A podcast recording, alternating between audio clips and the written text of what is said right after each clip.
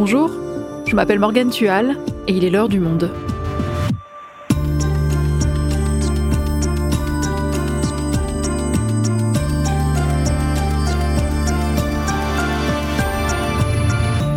Aujourd'hui, si on a le cœur qui s'emballe, les larmes aux yeux ou au contraire une furieuse envie de rire en regardant nos séries préférées, c'est en grande partie grâce à eux. Les scénaristes constituent un maillon essentiel de l'industrie du cinéma et de la télé. Et pour cause, c'est d'abord dans leur tête que naissent les histoires et les personnages qui nous font vibrer. Oui, mais voilà, on risque bien de manquer de sensations fortes ces prochains mois, voire de sensations tout court, car aux États-Unis, les scénaristes de cinéma et de télé sont en grève. Depuis le premier mai, tous ont cessé d'écrire pour exiger, entre autres, une meilleure rémunération. Alors pourquoi leurs conditions de travail se sont-elles dégradées ? Quel est le rôle des plateformes de streaming dans ce conflit social ? Et doit-on d'ores et déjà faire un trait sur les futures saisons des séries du moment ? Clémentine Goldszal est journaliste et a enquêté pour Le Monde sur cette grève massive. Elle nous répond. Pourquoi les scénaristes américains sont en grève ? Un épisode de Claire Leys, réalisation Florentin Baume.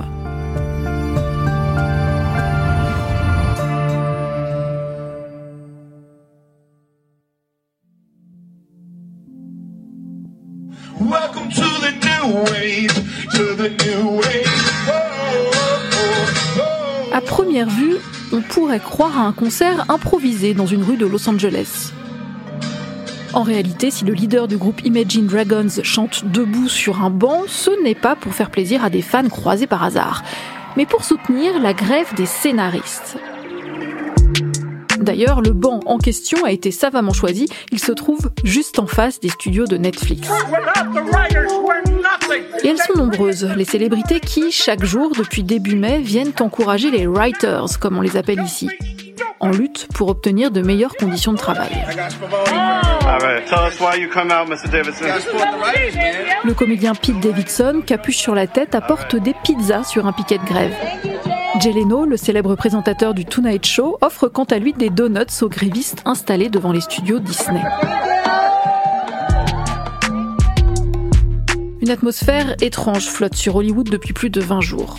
La grève semble joyeuse et bon enfant, avec des pancartes mordantes comme seuls les scénaristes peuvent en écrire. J'écrirais bien quelque chose de drôle et d'intelligent, mais je suis en grève. Payez vos scénaristes ou on vous spoilera la fin de Succession.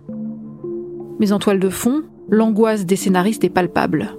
Celle, pour les plus précaires, de peut-être devoir renoncer à un métier qui ne leur permet plus de payer le loyer. No contract, no scripts. No contract, no scripts.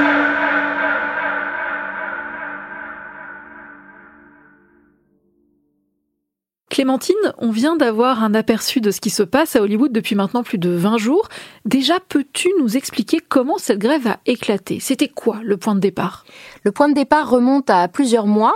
Tout le monde savait que le trente avril à minuit, le contrat qui unit les syndicats des scénaristes avec les producteurs et les studios hollywoodiens arrivait à échéance. C'est un contrat qui est, de manière traditionnelle, renégocié tous les trois ans. Or, les scénaristes apparaissaient assez mécontents de leurs conditions de travail et leur syndicat a commencé à faire état de négociations qui se passaient plutôt mal et dont ils n'étaient pas contents, en agitant évidemment la menace d'une grève qui est, euh, comme partout dans le monde du travail, la menace ultime quand on négocie avec ses employeurs. Fin avril, ils ont donc procédé, comme ils le font traditionnellement, à un vote auprès de leurs onze mille cinq cents adhérents en leur demandant si le trente avril au soir, on n'arriverait pas à trouver un accord. Est-ce que vous êtes OK pour faire une grève ? quatre-vingt-dix-huit pour cent des votants répondent oui. Le premier mai, à minuit une, la grève a donc été déclarée.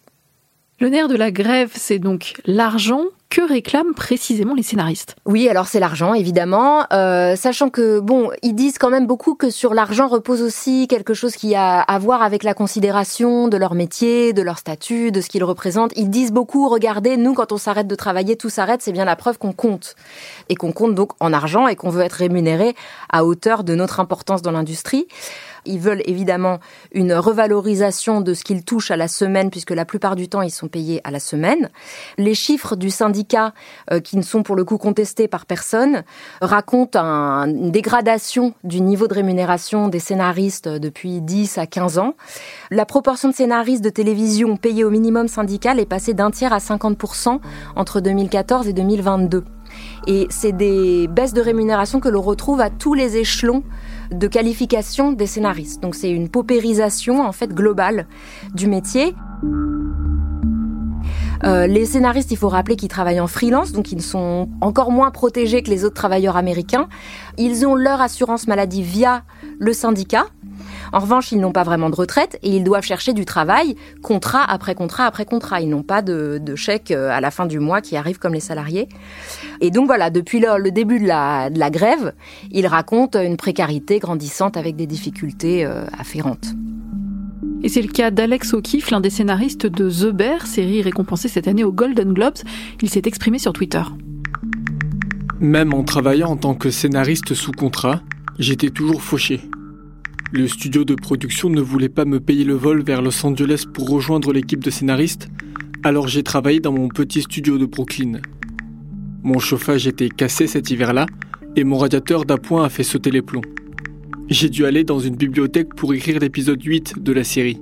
Je ne dirais pas que tous les scénaristes sont pauvres, mais je peux vous dire que, personnellement, j'ai six dollars sur mon compte bancaire.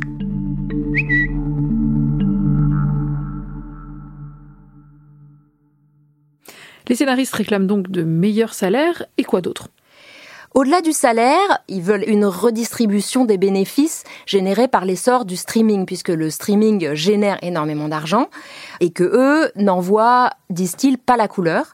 Un des points de, de détail, mais qui en fait pour eux est très important, c'est ce qu'ils s'appellent les droits résiduels, qui sont en fait ce qu'on nous on appellerait des droits d'auteur. Les scénaristes avant, dans le système avant le streaming, donc de la télévision traditionnelle, touchaient à chaque rediffusion un pourcentage, un chèque arrivait à la fin du mois de residuals. Et donc, on a par exemple les exemples de scénaristes de Friends, de Seinfeld, de Urgence qui vivent ensuite. Vous travaillez pendant dix ans sur ces séries-là qui sont des énormes succès et toute votre vie, vos chèques de droits résiduels vous permettent de vivre et une vie franchement confortable. Et aujourd'hui, dans le contexte du streaming, qui ne diffuse, je rappelle pas leurs chiffres, les auteurs ne touchent quasiment rien. Un des points de négociation entre le syndicat et les studios, c'est de revaloriser euh, ces droits, notamment en indexant la rétribution des droits d'auteur sur le nombre d'abonnés de la plateforme au niveau mondial, ce qui n'est pas le cas aujourd'hui. Ça veut dire que, par exemple, ceux qui ont créé le scénario de Stranger Things, une série qui cartonne partout dans le monde, ont touché à peu près la même somme que si la série avait fait un flop. Voilà. Exactement, alors que les revenus mondiaux du streaming par abonnement ont grimpé à trente-sept milliards de dollars en deux mille dix-neuf, la prévision pour deux mille vingt-trois, c'est qu'ils devraient atteindre soixante-deux milliards de dollars, dit la W G A, le syndicat des scénaristes. Or, eux euh, voient leurs revenus plafonnés. Mais de leur côté, les plateformes, comment elles se justifient ? Alors les plateformes, elles sont dans un contexte, elles aussi, post-Covid, de crise et d'un peu d'éclatement de la bulle qu'elles ont connue, c'est-à-dire où elles dépensaient des millions et des milliards, sans compter, euh, dans des séries extrêmement chères. En fait, les plateformes, euh, pour la plupart, maintenant, sont cotées en bourse. Donc elles se retrouvent à devoir rendre des comptes à des actionnaires, ce qui, euh, évidemment, leur force à une, une comptabilité plus régulée. Warner Brothers, qui est un des gros studios hollywoodiens, a déjà supprimé des milliers d'emplois dans le cadre d'une réduction budgétaire de quatre milliards de dollars. Walt Disney a débuté sa campagne d'économie de cinq virgule cinq milliards de dollars en février dernier. Ces milliards de dollars représentent un petit pourcentage évidemment de leurs dépenses, donc ça donne une idée quand même de l'ampleur de leurs moyens, mais eux ils disent qu'ils sont en rétractation et que euh, en gros le temps où ils pouvaient payer tout le monde énormément est fini. La menace étant que euh, si on paye tout le monde trop, il n'y aura plus d'argent du tout pour euh, rien faire. C'est une première en dix ans. Le géant du streaming Netflix déplore une baisse de deux cent mille abonnés. Et la chute devrait se poursuivre puisque Netflix anticipe la perte de deux millions d'utilisateurs d'ici à la fin du mois de juin. Le royaume enchanté de Disney licencie. Au cœur des préoccupations, sa plateforme Disney plus, en perte de vitesse. Elle a perdu pour la première fois des abonnés, deux virgule quatre millions entre octobre et décembre dernier. L'heure du monde avait consacré un épisode à la crise des plateformes dont on vient d'entendre un extrait. Vous pouvez le réécouter en intégralité sur le monde point f r et sur Spotify. Clémentine, tu nous dis donc que les plateformes cherchent à faire des économies. Comment ça se manifeste concrètement dans le processus de création d'une série ou d'un film ? En fait, ça se manifeste dans l'industrie du divertissement, je dirais, un petit peu comme ça se manifeste dans le reste de la société euh, américaine et des sociétés contemporaines. C'est ce qu'on appelle l'ubérisation, donc l'idée, c'est quand même de faire plus avec moins. Dans le contexte euh, des scénaristes, en fait, la manière dont ils travaillent pour les séries, c'est que c'est jamais un scénariste seul qui travaille, il, c'est des équipes de scénaristes qui s'appellent des writers' rooms, et donc ces writers' rooms, en général, étaient euh, staffés avec dix à douze scénaristes qui étaient payés sur dix, vingt, voire trente semaines pour développer toute la trame d'une grande série. Et de plus en plus, les scénaristes sont contraints d'accepter des contrats pour ce qui s'appelle des mini-rooms, donc où ils sont moins de scénaristes, ils sont entre cinq et dix, et leur rôle sur, disons, dix semaines, voire moins, c'est d'écrire très vite les principales trames, les personnages, et ensuite, ils laissent euh, la trame qu'ils ont fait émerger euh, du sol à un scénariste unique qui va lui être en charge de rédiger les dialogues, et cetera. Donc moins de travail pour moins de personnes. Une des conséquences de ces mini-rooms, disent les scénaristes et dit le syndicat, c'est que il devient de plus en plus difficile pour les scénaristes débutants de se former à ce qui deviendra, si tout se passe bien dans leur carrière, leur métier, c'est-à-dire le haut de l'échelle, c'est showrunner et c'est scénariste slash producteur. Mais donc pour se former à la production, il faut être en contact avec toutes les étapes de développement d'une série. Et quand on travaille dans une mini-room, on est très loin du temps de production, on arrive et on repart et c'est euh, bisous bye, vous pouvez rentrer chez vous maintenant que vous nous avez donné l'intrigue et les personnages. Et ça pose problème dans une industrie qui clame avoir envie en ce moment de se diversifier, de donner sa chance à des scénaristes issus de milieux différents, euh, de classes sociales différentes. Pour débuter en tant que scénariste, là, ça devient de plus en plus difficile si on n'a pas le soutien de sa famille.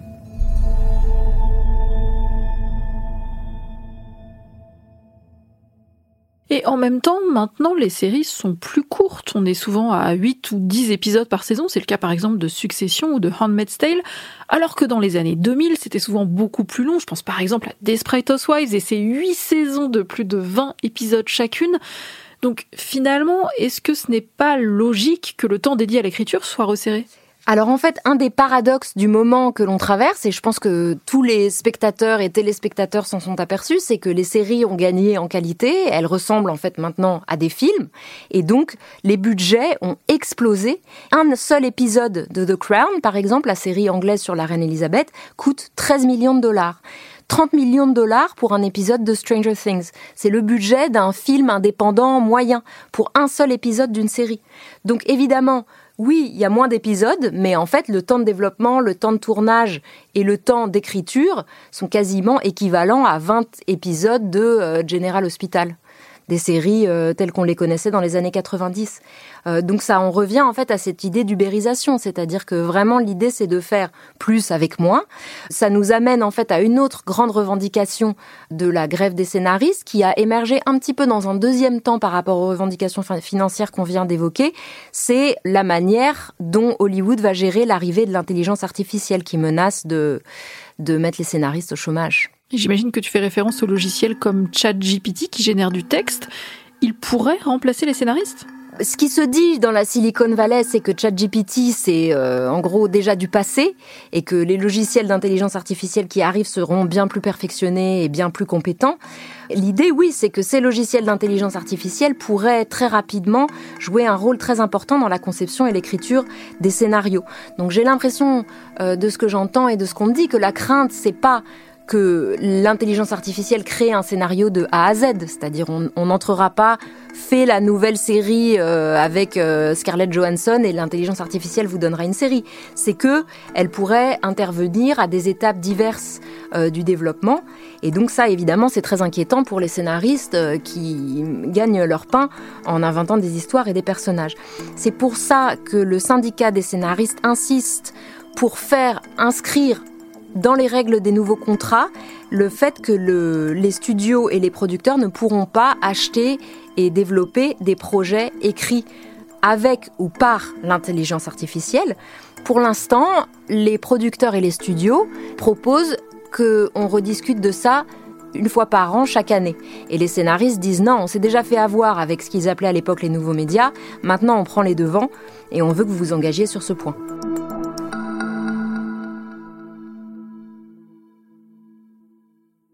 Aujourd'hui, où en sont les négociations? Est-ce qu'on peut espérer que scénaristes et producteurs trouvent rapidement un terrain d'entente?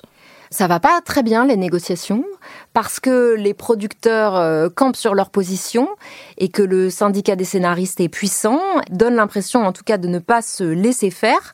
Donc pour l'instant, c'est un petit peu au point mort et la grève est partie pour durer, d'autant que les streamers, en fait, ont du matériel à mettre en ligne et donc sont moins dépendants, dit-on, du nouveau contenu qu'apporteraient les scénaristes par rapport à des grèves précédentes où vraiment tout s'arrêtait. Là, on va pouvoir tous regarder des vieux épisodes d'Urgence et de Desperate Housewives en attendant les nouveaux épisodes de Stranger Things. Mais tu nous expliquais tout à l'heure à quel point certains scénaristes étaient précaires.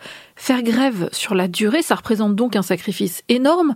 Est-ce que certains, après plus de vingt jours de grève, ont dû reprendre le travail ? Alors, euh, ils ne peuvent pas reprendre le travail. Euh, ça, c'est interdit. C'est briser la grève et c'est mal vu partout dans le monde. Donc euh, oui, ça demande un sacrifice énorme. L'avantage, c'est que euh, ils ont eu le temps de se préparer. Donc il y a beaucoup de scénaristes en fait au mois de mars, d'avril et même avant depuis le début de l'année qui faisaient des économies en prévision d'un possible arrêt de travail, qui ont essayé de vendre des projets pour récupérer de l'argent et qui ont beaucoup travaillé en fait en prévision de la grève. Le syndicat, lui, a constitué une cagnotte de vingt millions de dollars pour venir en aide aux scénaristes les plus démunis. Et récemment, euh, depuis, je crois, la, la semaine dernière, il y a une nouvelle cagnotte qui a été constituée avec un appel aux dons, où là, des scénaristes très célèbres de Hollywood, donc J J Abrams, Shonda Rhimes, Ryan Murphy, ont tous mis la main à la cagnotte et un virgule sept million de dollars supplémentaires ont été collectés. Donc euh, voilà, jusqu'à maintenant, tout le monde se plie à la grève. Il y a des rumeurs, de, évidemment, de rendez-vous secrets qu'il se passerait à Hollywood, euh, du coup pas dans des cafés, euh, au vu et au su de tous. Mais de toute façon, là, les scénaristes, personne ne peut être payé. Et comment tu expliques cette force de frappe, ce pouvoir d'influence de la W G A, le syndicat des scénaristes ? Le syndicat des scénaristes, ils ont acquis en fait une réputation de syndicat très puissant, très influent et surtout très solide, notamment grâce à la grande grève des scénaristes de deux mille sept deux mille huit qui a complètement traumatisé Hollywood puisqu'elle a duré cent jours, donc trois mois. Euh, ça a décalé la production de séries très très connues. Donc c'est vraiment en fait sur ce précédent que s'appuie le syndicat pour dire que la grève peut être efficace puisque, à l'issue des cent jours de grève, ils ont gagné. Los Angeles, le, le comté de Los Angeles a perdu deux virgule un milliards de dollars dans l'affaire parce qu'évidemment, la grève impacte toute l'économie. Paul Véron s'avance à la tribune pour annoncer la fin d'une grève qui a paralysé le monde du cinéma et de la télévision américaine. J'aurais préféré qu'on n'en vienne pas à cette grève, mais ils nous y ont poussé. Et on l'a fait. Avec le sentiment d'avoir remporté une bataille décisive pour les générations à venir, celle de l'ère Internet.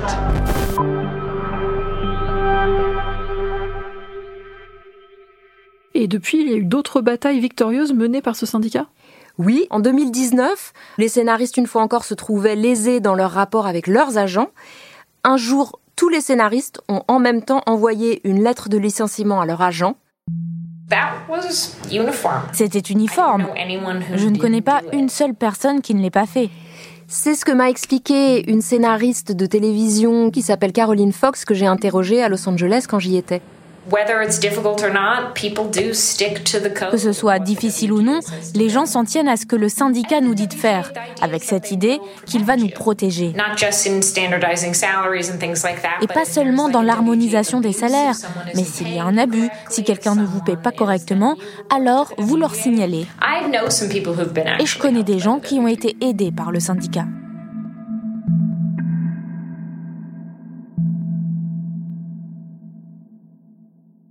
Mais malgré tout, le bras de fer n'est pas gagné d'avance. Aujourd'hui, on consomme des séries aussi bien fabriquées aux États-Unis qu'en Angleterre, au Japon, en Corée du Sud.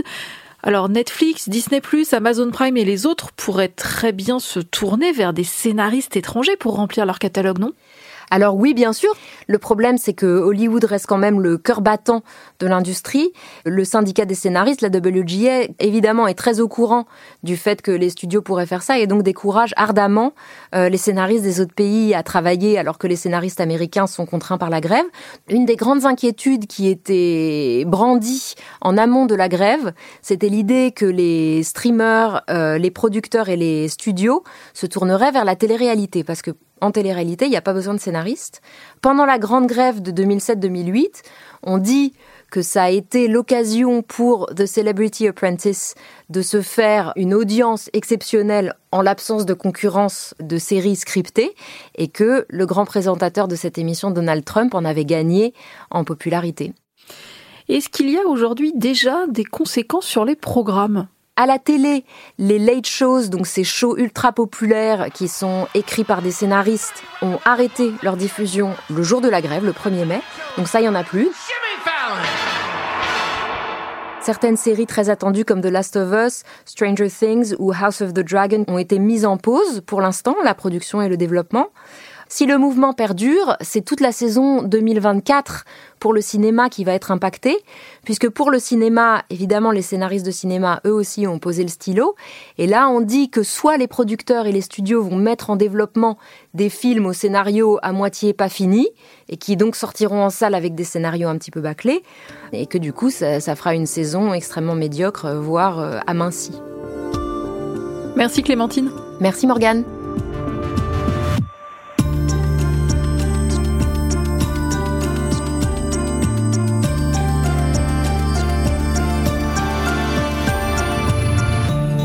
L'enquête de Clémentine Goldszal est à lire sur le monde point f r et si vous souhaitez suivre les prochains rebondissements de cette grève des scénaristes, abonnez-vous à notre site pour accéder à tous nos articles.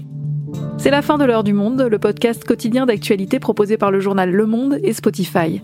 Pour ne rater aucun épisode, vous pouvez vous abonner gratuitement au podcast sur Spotify ou nous retrouver chaque jour sur le site et l'application le monde point f r.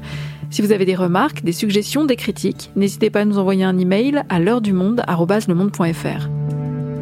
L'heure du monde est publiée tous les matins du lundi au vendredi. On se retrouve donc très vite. À bientôt!